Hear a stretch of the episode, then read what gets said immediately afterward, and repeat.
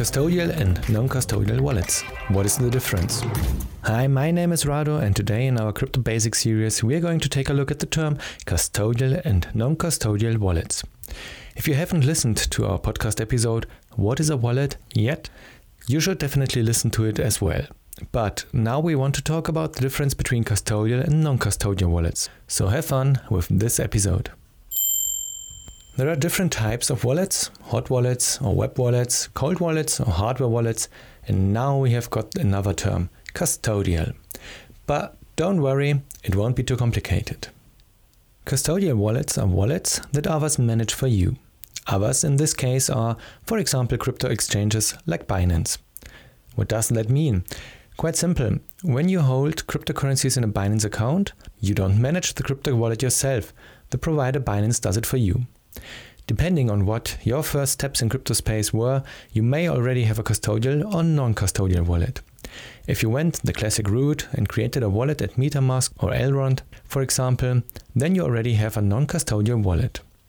When you created it, you received your secret phrase and stored it securely. Only you have your secret phrase, therefore, only you can manage your cryptocurrencies that are on the wallet. But maybe you have gone directly to a crypto exchange. For example, you created an account at Binance or Crypto.com and bought your first cryptocurrencies there. Your cryptocurrencies are then stored in a custodial wallet.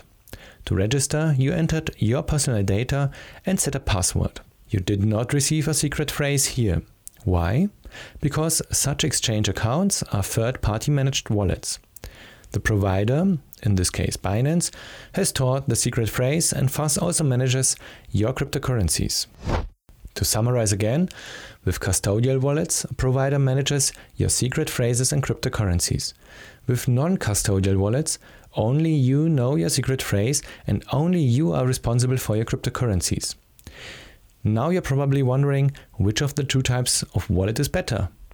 It all depends. Non custodial wallets have the advantage that you don't have to trust anyone but yourself. Nobody but you knows your secret phrase. No one but you can dispose of your cryptocurrencies. They are the safest way to store your assets. However, in order to do that, you have to take care of the security of your assets on your own.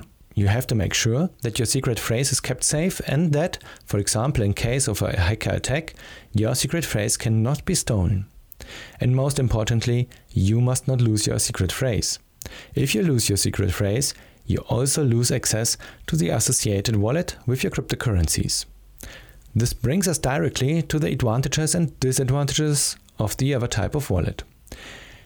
As is now already clear, with a custodial wallet, you have to trust someone else.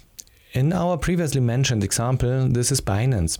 Especially with larger instances like Binance, there is actually no reason for you as a user to worry and your cryptocurrencies are safe. However, many users simply prefer complete independence. Advantages of custodial wallets are found primarily in their simplicity. Because with a custodial wallet, you can always spontaneously log into the provider with your credentials and trade or send cryptocurrencies.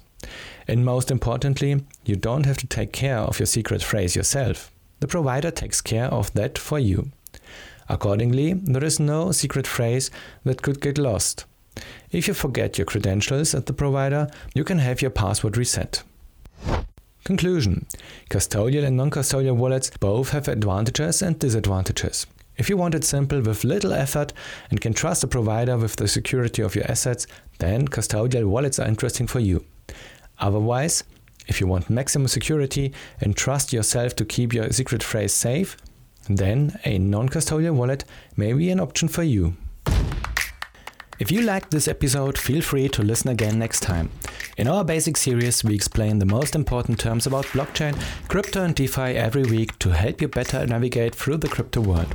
If you have a specific question or feedback about our podcast, feel free to write us an email at hello at istari.vision or visit us on Twitter, Telegram, and Facebook.